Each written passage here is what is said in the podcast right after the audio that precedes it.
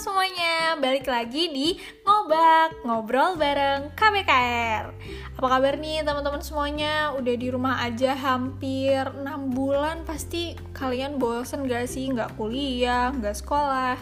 Nah, gue punya saran. Mendingan kalian dengerin lagi nih podcast-podcast ngobak di episode sebelumnya. Atau kalian buka aja instagramnya at kbkrvip underscore selain gak gabut lagi kalian bisa nambah pengetahuan tuh dari instagramnya kbkr nah Selain itu, gue juga punya saran buat kalian yang pengen cerita atau lagi butuh temen curhat, mendingan kalian follow Instagramnya ko underscore satnight. Jadi itu adalah curhat online setiap Sabtu malam atau malam minggu bersama anak KBKR. Nah daripada kalian gak ada temen cerita kan, mendingan cerita aja sama anak KBKR di sana, oke? Okay? Nah, di episode ngobak kali ini bakalan ditemenin nih sama gue, Dalva Dan yang pastinya gue seperti biasa nggak bakalan sendirian. Gue sama siapa? Gue sama Asep. Yuk, perkenalkan diri dulu Asep. Assalamualaikum warahmatullahi wabarakatuh. Gimana kabarnya teman-teman sekalian? Semoga baik-baik aja. Dan walaupun pandemi ini masih ada di negeri kita kita sebagai warga negara Indonesia tentu selalu mendoakan negeri ini agar bisa cepat pulih dan kembali lagi tanpa adanya pandemi ini. Sehingga kita sebagai warga bisa menjalankan aktivitas seperti biasa tanpa adanya rasa takut dan khawatir akan terkena virus corona ini. Ya, salam kenal dari gua Asep Abdul Basir Pro, dari program studi bimbingan dan konseling Fakultas Ilmu Pendidikan Universitas Negeri Jakarta angkatan 2019 asal dari kota Tasikmalaya. Pastinya dong, tentunya kita akan selalu mendoakan yang terbaik. Semoga pandemi ini segera berakhir dan kita semua bisa beraktivitas normal kembali. Oke, Asep udah berbulan-bulan gak kuliah offline. Apa kabar nih, Sep? Kegiatannya apa aja nih? Kalau boleh tahu selama di rumah aja. Alhamdulillah untuk kabar sehat. Mungkin untuk keseharian masih seperti biasa yaitu uh, bisa bantu-bantu orang tua baca-baca uh, buku. Kalau misalkan lagi ada waktu buat baca buku dan mempunyai niat untuk baca buku dan tentunya untuk menjaga kesehatan atau kebugaran jasmani gue nyempetin olahraga misalkan jogging. Dan sekarang uh, rutin main volley karena untuk menjaga kebugaran jasmani pada situasi seperti ini itu penting banget jadi untuk uh, kita semua memang perlu untuk menjaga kesehatan jasmani dengan selalu olahraga. Walaupun olahraganya misalkan kayak jogging. Tapi uh, untuk di daerah perkotaan dan tentunya di desa juga uh, perlu memperhatikan protokol kesehatan. Karena dalam masa pandemi ini penyakit tidak akan tahu. Jadi walaupun sedang olahraga utamakan untuk menjaga kesehatan terlebih dahulu dan mematuhi protokol kesehatan yang berlaku Wah iya bener banget buat temen-temen jangan lupa untuk olahraga demi menjaga kesehatan Tapi kalau kalian olahraga di luar rumah atau di tempat umum nih tetap harus menjaga protokol kesehatan oke? Okay? Nah Asep uh, kangen gak sih sama kampus dan temen-temen karena kan udah lama banget nggak ke kampus apalagi Asep jauh nih di Tasik mungkin agak susah buat ketemu teman-teman. Wah kalau ditanya kangen apa enggak mah ya emang kangen lah sama suasana kampus. Dengan pergi makan bareng sama teman-teman juga belanja di ruangan yang kadang yang kadang ruangan itu paling rame. Di antara ruangan yang kelas yang lain. Sampai-sampai ditegur sama dosen lain. Ya semoga cepet kembali pulih lah lagi Indonesia. Sampai anak kampus bisa kembali ke kampusnya anak sekolah bisa belajar dengan efektif di sekolahnya. Untuk belajar. Karena uh, yang kita tahu kalau misalkan online ini pembelajaran tetap berbeda lah dengan tetap muka. Tidak mendapatkan ekspresi yang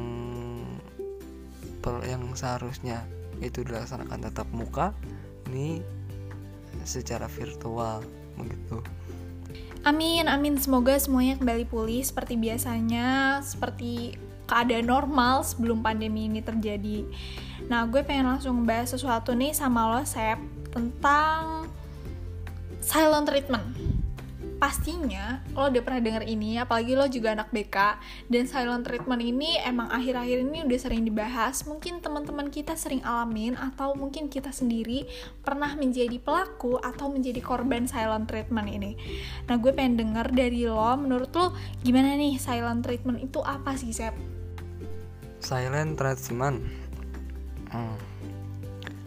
menurut gue yaitu sikap yang diberikan terhadap teman atau orang yang tercinta dengan sikap yang tidak seperti biasanya dengan cara mengabaikan lingkungan sekitar atau perasaan orang demi kepuasan dirinya sendiri.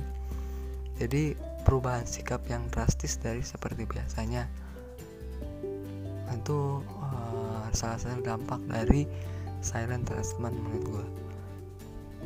Oke, jadi yang gue tangkap uh, berarti silent treatment ini sikap mendiamkan atau mengabaikan seseorang dan ini bisa dilakukan di setiap hubungan mulai dari pertemanan, kekasih atau bahkan keluarga. Nah kalau sendiri gimana nih saya pernah nggak sih ngerasain silent treatment atau pernah jadi pelakunya atau lo ngedengar dari teman-teman lo yang pernah ngalamin ini? Nah mungkin untuk pengalaman gue sendiri gue pernah ngerasain gimana rasanya silent treatment ini ya emang membuat uh, diri gue itu emang bingung sendiri stres sendiri uh, karena memikirkan atau mikirin orang kenapa sampai berubah perilakunya.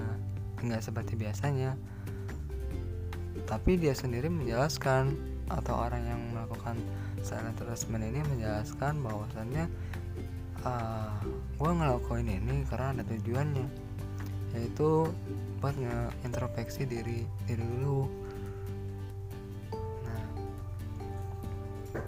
nah pertanyaannya adalah kenapa orang melakukan silent treatment karena menurut gue sendiri, ketika ada permasalahan dalam suatu hubungan, kunci untuk menemukan jalan keluarnya, untuk mencari solusinya, itu adalah komunikasi, bukan dengan cara mendiamkan. Menurut lo kenapa nih, Sam? Nah, untuk kasus seperti itu, gue ya emang ada mungkin beberapa orang yang ada beberapa permasalahan yang mengharuskan dirinya atau tidak orang tersebut tidak menjelaskan kepada lawan bicaranya atau pasangannya atau temannya. Karena emang kembali lagi kepada tujuan dari silent treatment ini itu agar orang tersebut mengintrospeksi dirinya supaya bebenah apa yang salah. Namun langkah lebih baiknya lagi emang kita ketika ada suatu hubungan di dalam pasangan itu uh, memperkuat komunikasi komunikasi yang baik. Sehingga permasalahan yang ada misalkan itu bisa diselesaikan dengan musyawarah dan sehingga ketemu nih titik temu titik terangnya. Sehingga permasalahan itu cepat diselesaikan Gimana kalau kasusnya adalah pelaku silent treatment ini ngerasa diem itu jadi solusi yang paling tepat ketika ada masalah. Sedangkan kan di satu sisi yang didiemin ini merasa tertekan, butuh jawaban, kepastian juga apa yang terjadi, kenapa sampai gue didiemin, kenapa sampai dia nggak mau ngobrolin masalahnya apa sama gue, kenapa nggak mau komunikasiin masalahnya buat cari solusinya bareng-bareng. Gimana nih kalau misalnya kasusnya kayak gitu? Menurut gue uh, lebih baik dibicarakan sama orang yang bersangkutan. Kalau misal misal enggak sama orang yang bersangkutan bisa dengan teman yang lain tidak hanya diam. Maksudnya ya emang kalau misalkan orang yang terkena silent treatment tipe orang yang gampang stres ya seenggaknya kita harus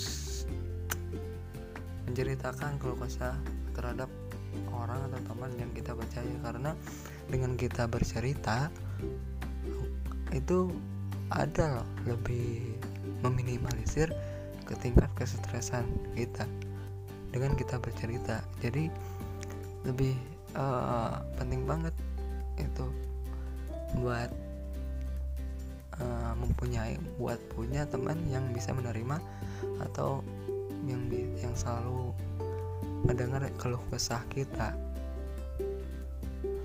Oke, kalau solusi terbaik adalah selalu dengan komunikasi, gimana dengan pemikiran si pelaku silent treatment yang menurut mereka diem itu solusinya? Menurut lo gimana dari sisi korban yang akhirnya ngerasa tertekan dan gak bisa kan terus-terusan memaksa komunikasi itu diciptakan? Karena kan di beberapa kasus mereka yang didiamin ini udah coba untuk meminta penjelasan dan kepastian apa yang terjadi sampai mereka didiemin. Tapi yang didapat jawabannya ya tetap diem si pelaku silent treatment ini akan tetap mendiamkan si korban. Gimana nih menurut lo? Kalau kasusnya seperti itu, menurut gue dengan mengerti sikap terhadap orang yang ngelakuin silent treatment kepada kita. Jadi intinya tuh pada kasus seperti ini emang buat mahamin sikap temen tuh emang penting. Kalau misalkan udah nggak ditanya udah nggak ngejawab mulu misalkan lu kenapa sih uh, gini gini gini nggak apa-apa nah kalau misalkan jawabnya nggak apa-apa mau tapi ada apa-apa ya udah uh, misalkan kembali lagi yang tadi awal gue gue bilang itu cerita kepada teman. Biar nggak terlalu stres mikirin hal-hal yang seperti itu. Itu dengan cukup memahamin amin sikap dari teman atau pasangannya Oke, okay, kalau gitu gue pengen tahu dalam kasus yang pernah lo alamin gimana cara lo mengatasinya?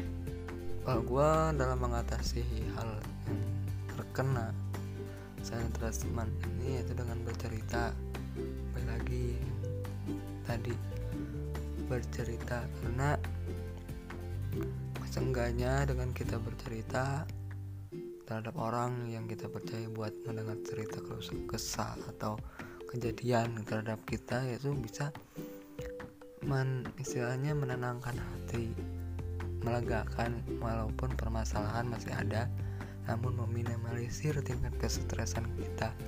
Karena dengan bercerita uh, kita bisa mencurahkan emosional kita sehingga tidak terlalu stres dan tidak terlalu memikirkan hal-hal tersebut jadi kalau menurut lo, yang gue tangkapnya sampai saat ini menghadapi silent treatment itu bisa dilakuin dengan mendekati dan menanyakan apa yang terjadi sebenarnya atau ya balik mendiamkan si pelaku silent treatment sampai dia mau ngebahas masalahnya itu sama si korban. Betul gitu? Nah, bisa tuh dalam hal kayak gitu tuh.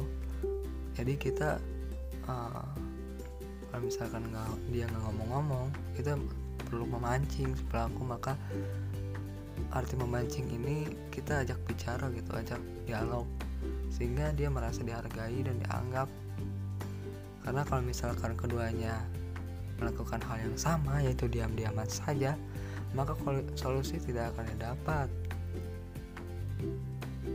di di silent treatment ini menurut gua ngajarin ngajarin kita buat berani berbicara ke pelaku yang ngelakuin hal tersebut kepada kita jadi sama lihat juga memperhatikan juga kondisi dan situasi uh, seperti apa dia akan diajak bicara sama kita.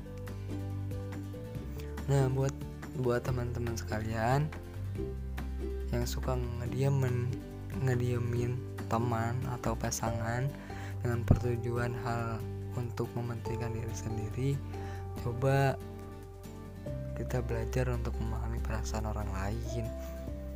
Juga karena nggak semua orang bisa menerima silent treatment ini.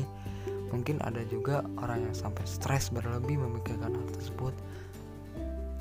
Jika kamu sayang terhadap teman atau pasanganmu maka membangun komunikasi yang baik itu adalah kunci dalam suatu hubungan yang baik. Sehingga ketika ada permasalahan itu tidak ambiar. Itu bisa diselesaikan dengan baik sehingga hubungan dari suatu pasangan atau hubungan antar teman itu bisa saling menguatkan kembali Bener banget yang Asep bilang, jangan sampai karena mau menang sendiri jadi mengabaikan perasaan orang lain. Kalau emang teman-teman ada yang ngerasa cara meredakan emosi adalah diam, usahakan untuk bilang terlebih dahulu kalau kalian membutuhkan waktu dan gak bisa diajak berbicara dalam kurun waktu tertentu. Tapi tetap jangan lupa untuk segera menyelesaikan permasalahan karena ya gak enak kan berantem lama-lama atau mendem sesuatu kayak gitu. Nah oke, okay, makasih banyak Asep udah nemenin gue dan mau diskusi bareng gue tentang silent treatment ini. Semoga teman-teman yang dengerin ini bisa tahu nih gimana ke depannya cara menghadapi silent treatment. Terima kasih banyak Asep udah nemenin gue di ngobak episode kali ini. Iya Dalva, sama-sama. Berakhir sudah episode ngobak kali ini tentang silent treatment. Semoga apa yang gue dan Asep bahas kali ini bisa bermanfaat buat teman-teman semuanya. Jangan lupa untuk selalu dengerin ngobak ngobrol bareng KBKR biar kalian gak ketinggalan informasinya bisa langsung follow instagramnya at kbkrvip underscore unj sampai jumpa di episode berikutnya. Terima kasih. Dadah!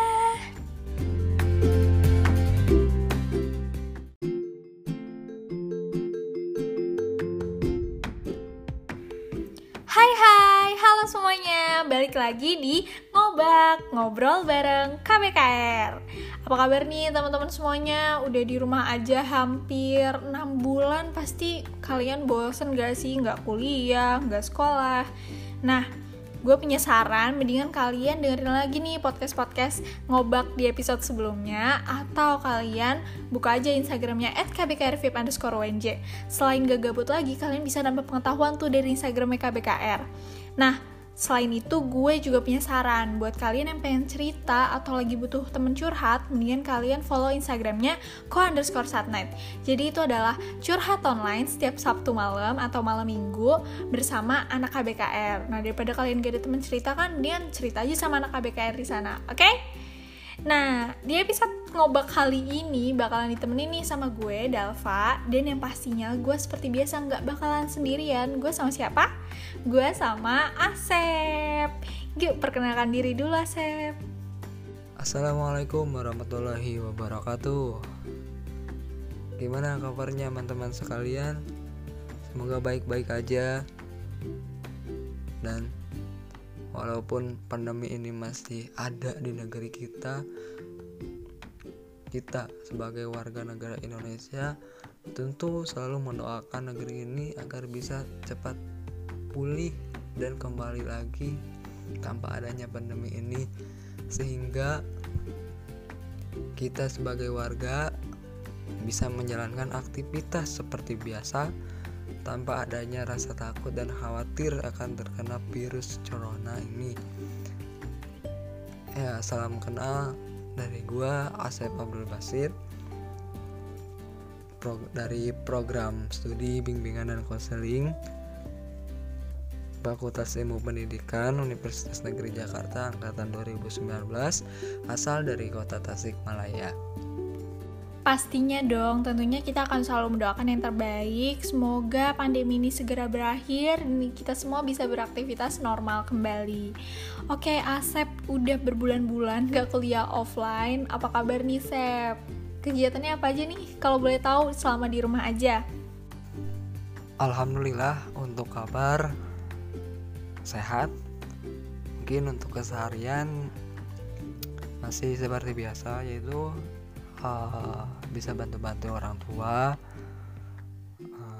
baca-baca uh, buku. Kalau misalkan lagi ada waktu buat baca buku dan mempunyai niat untuk baca buku dan tentunya untuk menjaga kesehatan atau kebugaran jasmani gue nyempetin olahraga misalkan jogging.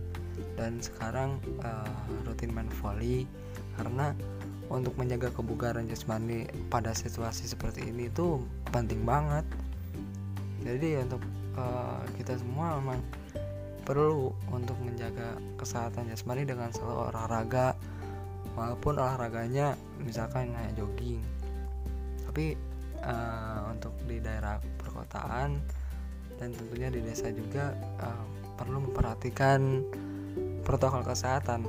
Karena dalam masa pandemi ini penyakit tidak akan tahu jadi walaupun sedang olahraga utamakan untuk menjaga kesehatan terlebih dahulu dan mematuhi protokol kesehatan yang berlaku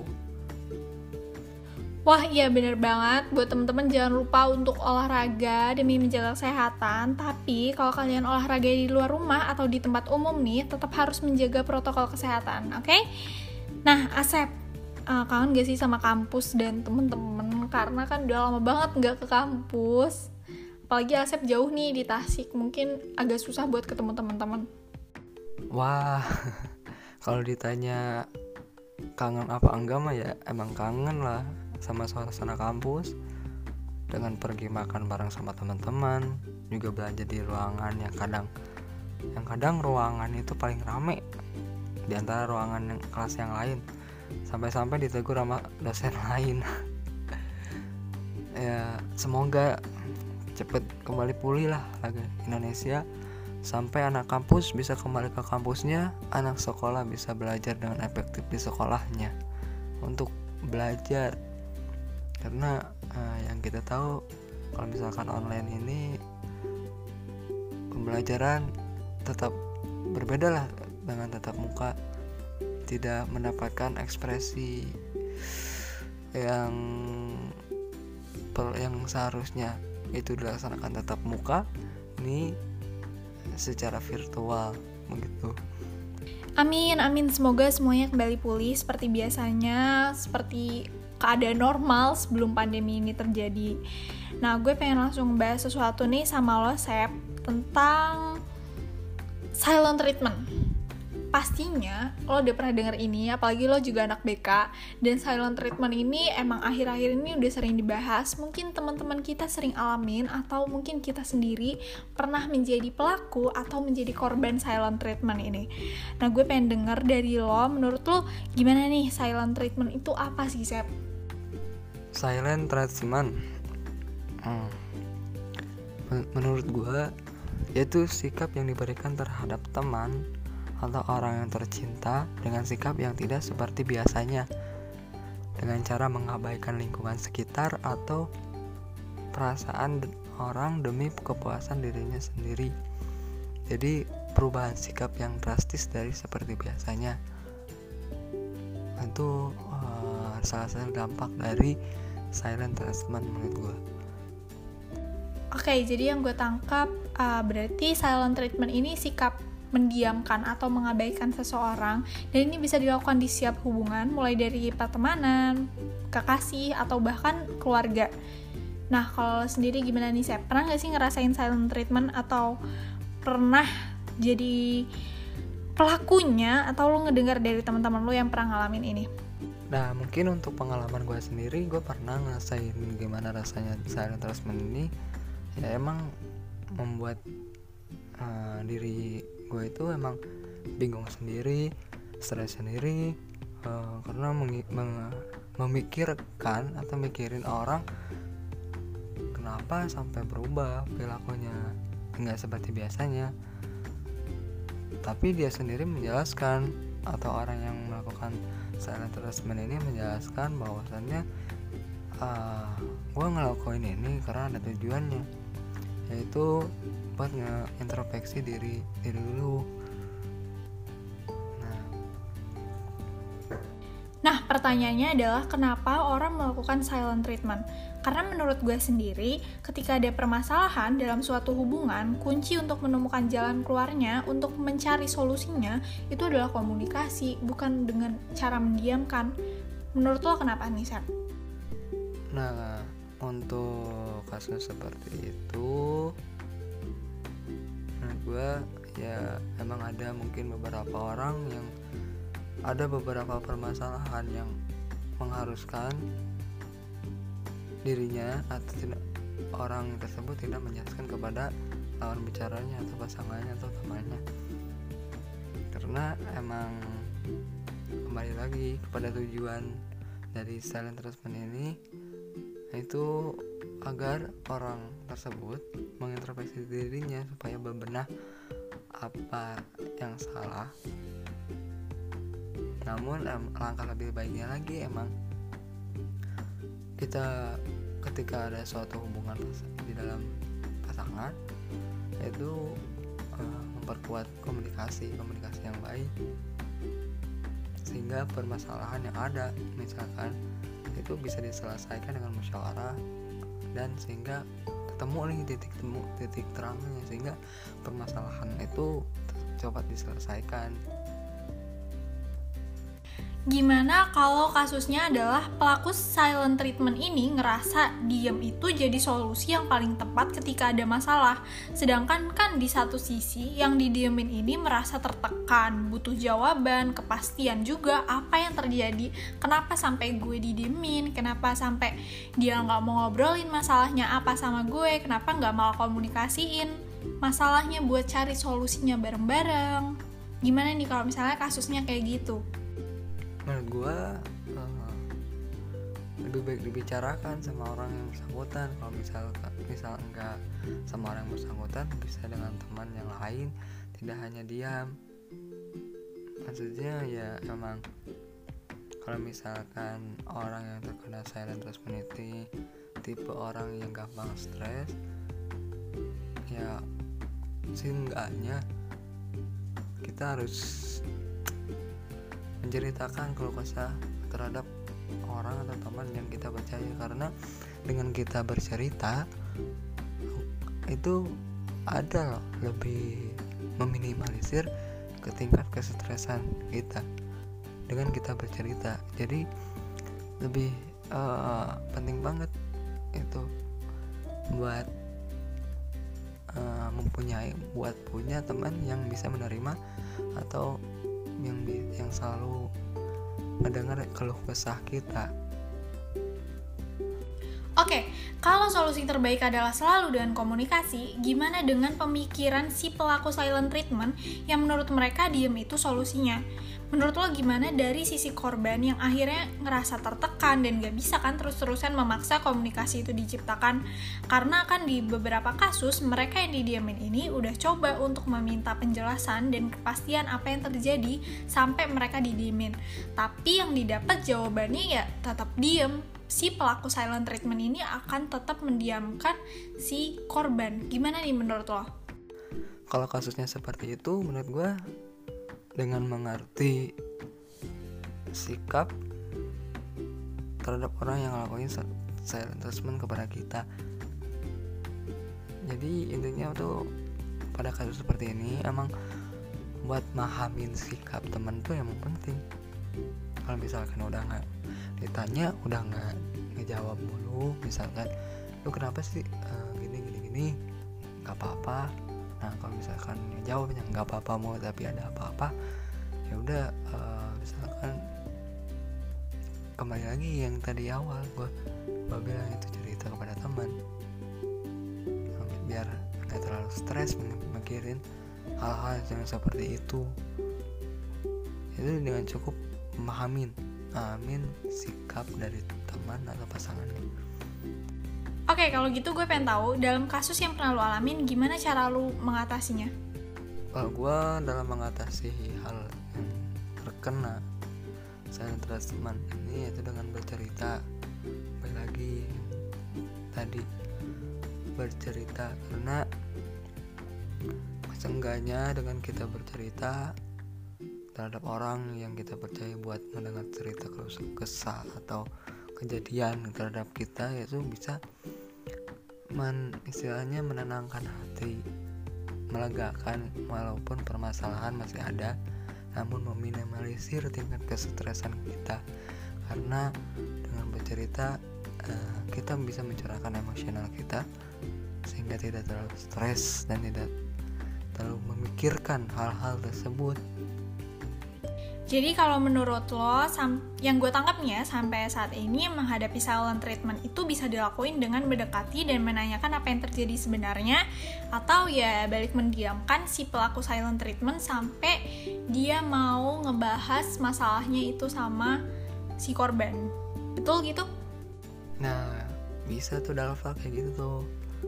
Jadi kita uh, kalau misalkan nggak dia nggak ngomong-ngomong, kita perlu memancing pelaku maka arti memancing ini kita ajak bicara gitu ajak dialog sehingga dia merasa dihargai dan dianggap. Karena kalau misalkan keduanya melakukan hal yang sama yaitu diam-diaman saja maka solusi tidak akan didapat. Di di silent treatment ini menurut gua ngajarin ngajarin kita buat berani berbicara ke pelaku yang ngelakuin hal tersebut kepada kita. Jadi sama lihat juga memperhatikan juga kondisi dan situasi uh, seperti apa dia akan diajak bicara sama kita. Nah buat buat teman-teman sekalian yang suka ngediemin ngediemin teman atau pasangan dengan pertujuan hal untuk mementingkan diri sendiri coba kita belajar untuk memahami perasaan orang lain. Juga karena nggak semua orang bisa menerima silent treatment ini. Mungkin ada juga orang yang sampai stres berlebih memikirkan hal tersebut. Jika kamu sayang terhadap teman atau pasanganmu maka membangun komunikasi yang baik itu adalah kunci dalam suatu hubungan yang baik. Sehingga ketika ada permasalahan itu tidak ambiar itu bisa diselesaikan dengan baik sehingga hubungan dari suatu pasangan atau hubungan antar teman itu bisa saling menguatkan kembali. Benar banget yang Asep bilang, jangan sampai karena mau menang sendiri jadi mengabaikan perasaan orang lain. Kalau emang teman-teman ada yang ngerasa cara meredakan emosi adalah diam, usahakan untuk bilang terlebih dahulu kalau kalian membutuhkan waktu dan gak bisa diajak berbicara dalam kurun waktu tertentu. Tapi tetap jangan lupa untuk segera menyelesaikan permasalahan karena ya gak enak kan berantem lama-lama atau mendem sesuatu kayak gitu. Nah oke, okay, makasih banyak Asep udah nemenin gue dan mau diskusi bareng gue tentang silent treatment ini. Semoga teman-teman yang dengerin ini bisa tahu nih gimana ke depannya cara menghadapi silent treatment. Terima kasih banyak Asep udah nemenin gue di ngobak episode kali ini. Iya Dalva, sama-sama. Berakhir sudah episode ngobak kali ini tentang silent treatment. Semoga apa yang gue dan Asep bahas kali ini bisa bermanfaat buat teman-teman semuanya. Jangan lupa untuk selalu dengerin ngobak, ngobrol bareng KBKR biar kalian gak ketinggalan informasinya bisa langsung follow instagramnya at kbkrvip underscore unj sampai jumpa di episode berikutnya. Terima kasih, dadah!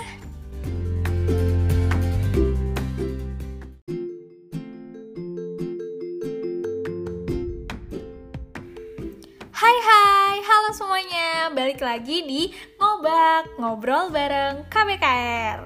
Apa kabar nih teman-teman semuanya? Udah di rumah aja hampir 6 bulan pasti kalian bosen gak sih? Gak kuliah, gak sekolah.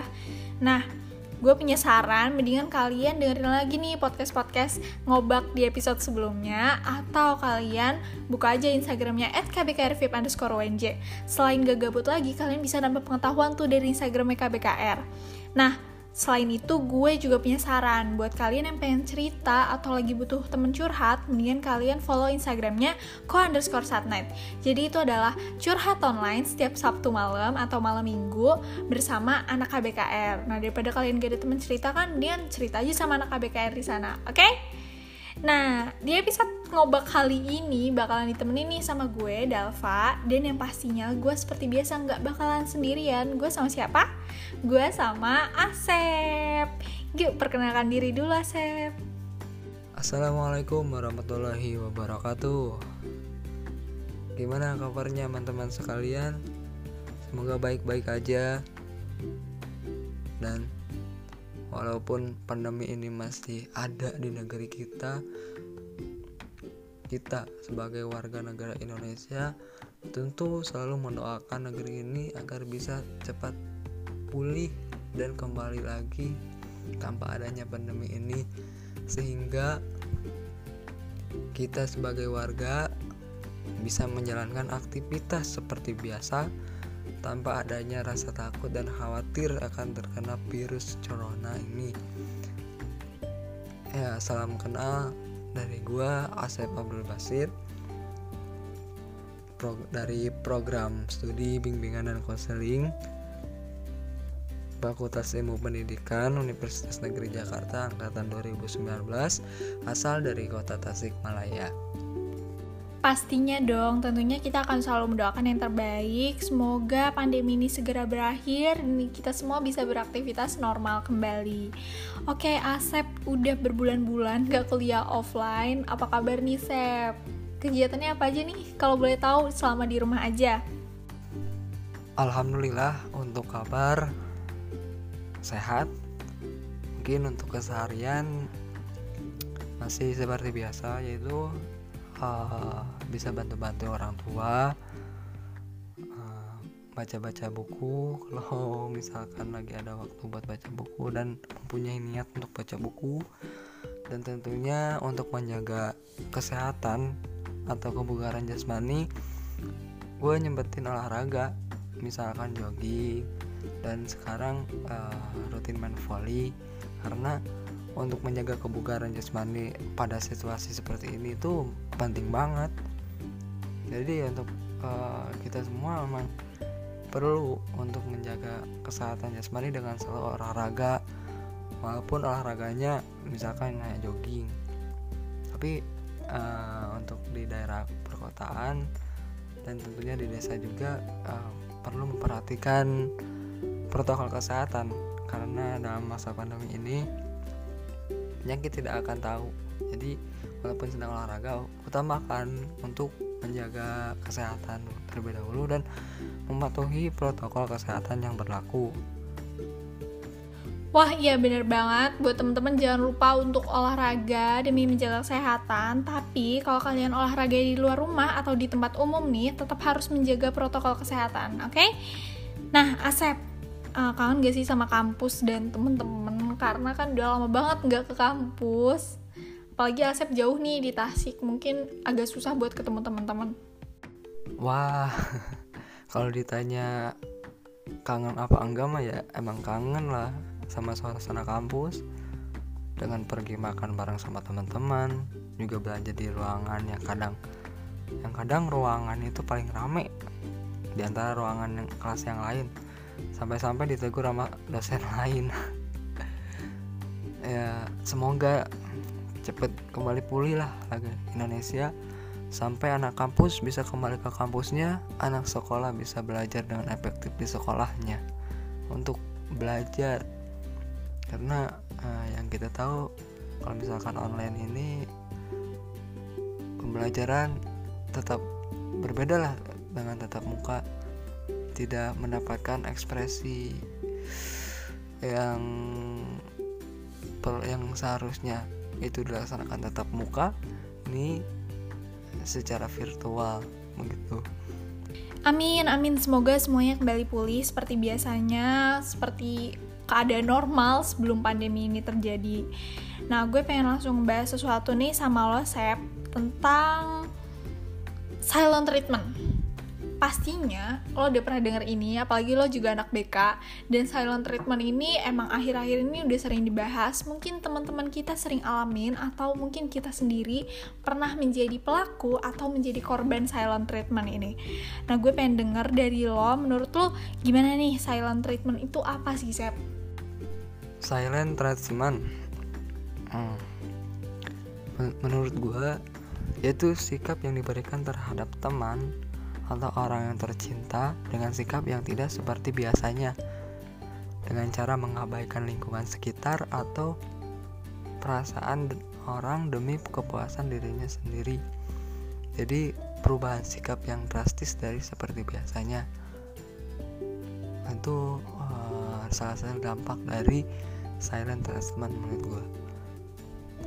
Oke, jadi yang gue tangkap uh, berarti silent treatment ini sikap mendiamkan atau mengabaikan seseorang dan ini bisa dilakukan di setiap hubungan mulai dari pertemanan, kekasih atau bahkan keluarga. Nah, kalau sendiri gimana nih, saya pernah gak sih ngerasain silent treatment atau pernah jadi pelakunya atau lo ngedengar dari teman-teman lo yang pernah ngalamin ini? Nah, mungkin untuk pengalaman gue sendiri, gue pernah ngerasain gimana rasanya silent treatment ini. Ya emang membuat uh, diri gue itu emang bingung sendiri stres sendiri uh, karena memikirkan atau mikirin orang kenapa sampai berubah perilakunya. Nggak seperti biasanya. Tapi dia sendiri menjelaskan atau orang yang melakukan silent treatment ini menjelaskan bahwasannya uh, ah, gue ngelakuin ini karena ada tujuannya yaitu buat ngeintrospeksi diri diri dulu Nah, pertanyaannya adalah kenapa orang melakukan silent treatment? Karena menurut gue sendiri, ketika ada permasalahan dalam suatu hubungan, kunci untuk menemukan jalan keluarnya, untuk mencari solusinya, itu adalah komunikasi, bukan dengan cara mendiamkan. Menurut lo kenapa nih, Sam? Nah, untuk kasus seperti itu, menurut gue ya emang ada mungkin beberapa orang yang ada beberapa permasalahan yang mengharuskan dirinya atau tidak orang tersebut tidak menjelaskan kepada lawan bicaranya atau pasangannya atau temannya. Karena emang kembali lagi kepada tujuan dari silent treatment ini itu agar orang tersebut mengintrospeksi dirinya supaya bebenah apa yang salah. Namun langkah lebih baiknya lagi emang kita ketika ada suatu hubungan di dalam pasangan itu uh, memperkuat komunikasi komunikasi yang baik. Sehingga permasalahan yang ada misalkan itu bisa diselesaikan dengan musyawarah dan sehingga ketemu nih titik temu titik terangnya. Sehingga permasalahan itu cepat diselesaikan Gimana kalau kasusnya adalah pelaku silent treatment ini ngerasa diem itu jadi solusi yang paling tepat ketika ada masalah. Sedangkan kan di satu sisi yang didiemin ini merasa tertekan, butuh jawaban, kepastian juga apa yang terjadi, kenapa sampai gue didiemin, kenapa sampai dia nggak mau ngobrolin masalahnya apa sama gue, kenapa nggak mau komunikasiin masalahnya buat cari solusinya bareng-bareng. Gimana nih kalau misalnya kasusnya kayak gitu?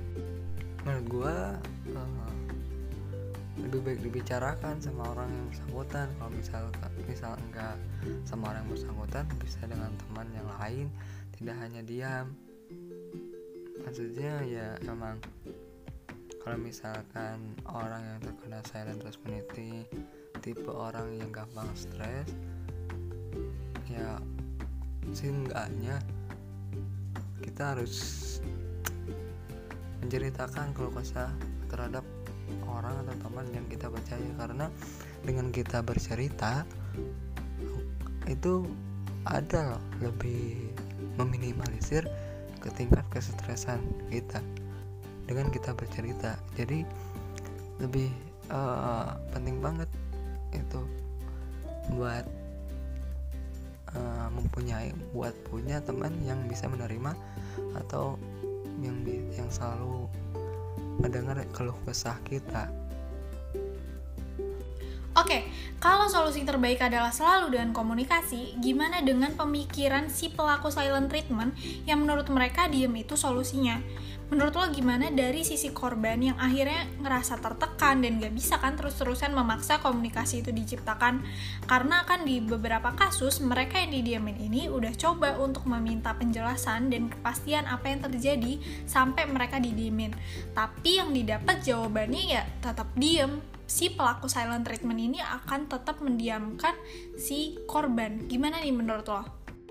Kalau kasusnya seperti itu, menurut gue dengan mengerti sikap terhadap orang yang ngelakuin silent treatment kepada kita. Jadi intinya tuh pada kasus seperti ini emang buat mahamin sikap temen tuh emang penting. Kalau misalkan udah nggak ditanya udah nggak ngejawab mulu misalkan lu kenapa sih uh, gini gini gini? Nggak apa-apa nah kalau misalkan jawabnya nggak apa-apa mau tapi ada apa-apa ya udah uh, misalkan kembali lagi yang tadi awal gue gue bilang itu cerita kepada teman. Biar nggak terlalu stres mikirin hal-hal yang seperti itu. Itu dengan cukup memahamin amin sikap dari teman atau pasangannya Oke, kalau gitu gue pengen tahu dalam kasus yang pernah lo alamin gimana cara lo mengatasinya? Kalau gue dalam mengatasi hal yang terkena saya teman ini yaitu dengan bercerita baik lagi tadi bercerita karena seenggaknya dengan kita bercerita terhadap orang yang kita percaya buat mendengar cerita kesah atau kejadian terhadap kita itu bisa men, istilahnya menenangkan hati melegakan walaupun permasalahan masih ada namun meminimalisir tingkat kesetresan kita. Karena dengan bercerita uh, kita bisa mencurahkan emosional kita sehingga tidak terlalu stres dan tidak terlalu memikirkan hal-hal tersebut jadi kalau menurut lo, yang gue tangkapnya sampai saat ini menghadapi silent treatment itu bisa dilakuin dengan mendekati dan menanyakan apa yang terjadi sebenarnya atau ya balik mendiamkan si pelaku silent treatment sampai dia mau ngebahas masalahnya itu sama si korban. Betul gitu? Nah, bisa tuh dalam kayak gitu tuh. Jadi kita uh, kalau misalkan nggak dia nggak ngomong-ngomong, kita perlu memancing pelaku maka arti memancing ini kita ajak bicara gitu ajak dialog sehingga dia merasa dihargai dan dianggap. Karena kalau misalkan keduanya melakukan hal yang sama yaitu diam-diaman saja maka solusi tidak akan didapat. Di di silent assessment ini menurut gua ngajarin ngajarin kita buat berani berbicara ke pelaku yang ngelakuin hal tersebut kepada kita. Jadi sama lihat juga memperhatikan juga kondisi dan situasi uh, seperti apa dia akan diajak bicara sama kita. Nah buat buat teman-teman sekalian yang suka ngediemin ngediemin teman atau pasangan dengan pertujuan hal untuk mementingkan diri sendiri coba kita belajar untuk memahami perasaan orang lain. Juga karena nggak semua orang bisa menerima silent treatment ini. Mungkin ada juga orang yang sampai stres berlebih memikirkan hal tersebut. Jika kamu sayang terhadap teman atau pasanganmu maka membangun komunikasi yang baik itu adalah kunci dalam suatu hubungan yang baik. Sehingga ketika ada permasalahan itu tidak ambiar itu bisa diselesaikan dengan baik sehingga hubungan dari suatu pasangan atau hubungan antar teman itu bisa saling menguatkan kembali. Bener banget yang Asep bilang, jangan sampai karena mau menang sendiri jadi mengabaikan perasaan orang lain. Kalau emang teman-teman ada yang ngerasa cara meredakan emosi adalah diam, usahakan untuk bilang terlebih dahulu kalau kalian membutuhkan waktu dan gak bisa diajak berbicara dalam kurun waktu tertentu. Tapi tetap jangan lupa untuk segera menyelesaikan permasalahan karena ya gak enak kan berantem lama-lama atau mendem sesuatu kayak gitu. Nah oke, okay, makasih banyak Asep udah nemenin gue dan mau diskusi bareng gue tentang silent treatment ini. Semoga teman-teman yang dengerin ini bisa tahu nih gimana ke depannya cara menghadapi silent treatment. Terima kasih banyak Asep udah nemenin gue di ngobak episode kali ini. Iya Dalva, sama-sama. Berakhir sudah episode ngobak kali ini tentang silent treatment. Semoga apa yang gue dan Asep bahas kali ini bisa bermanfaat buat teman-teman semuanya.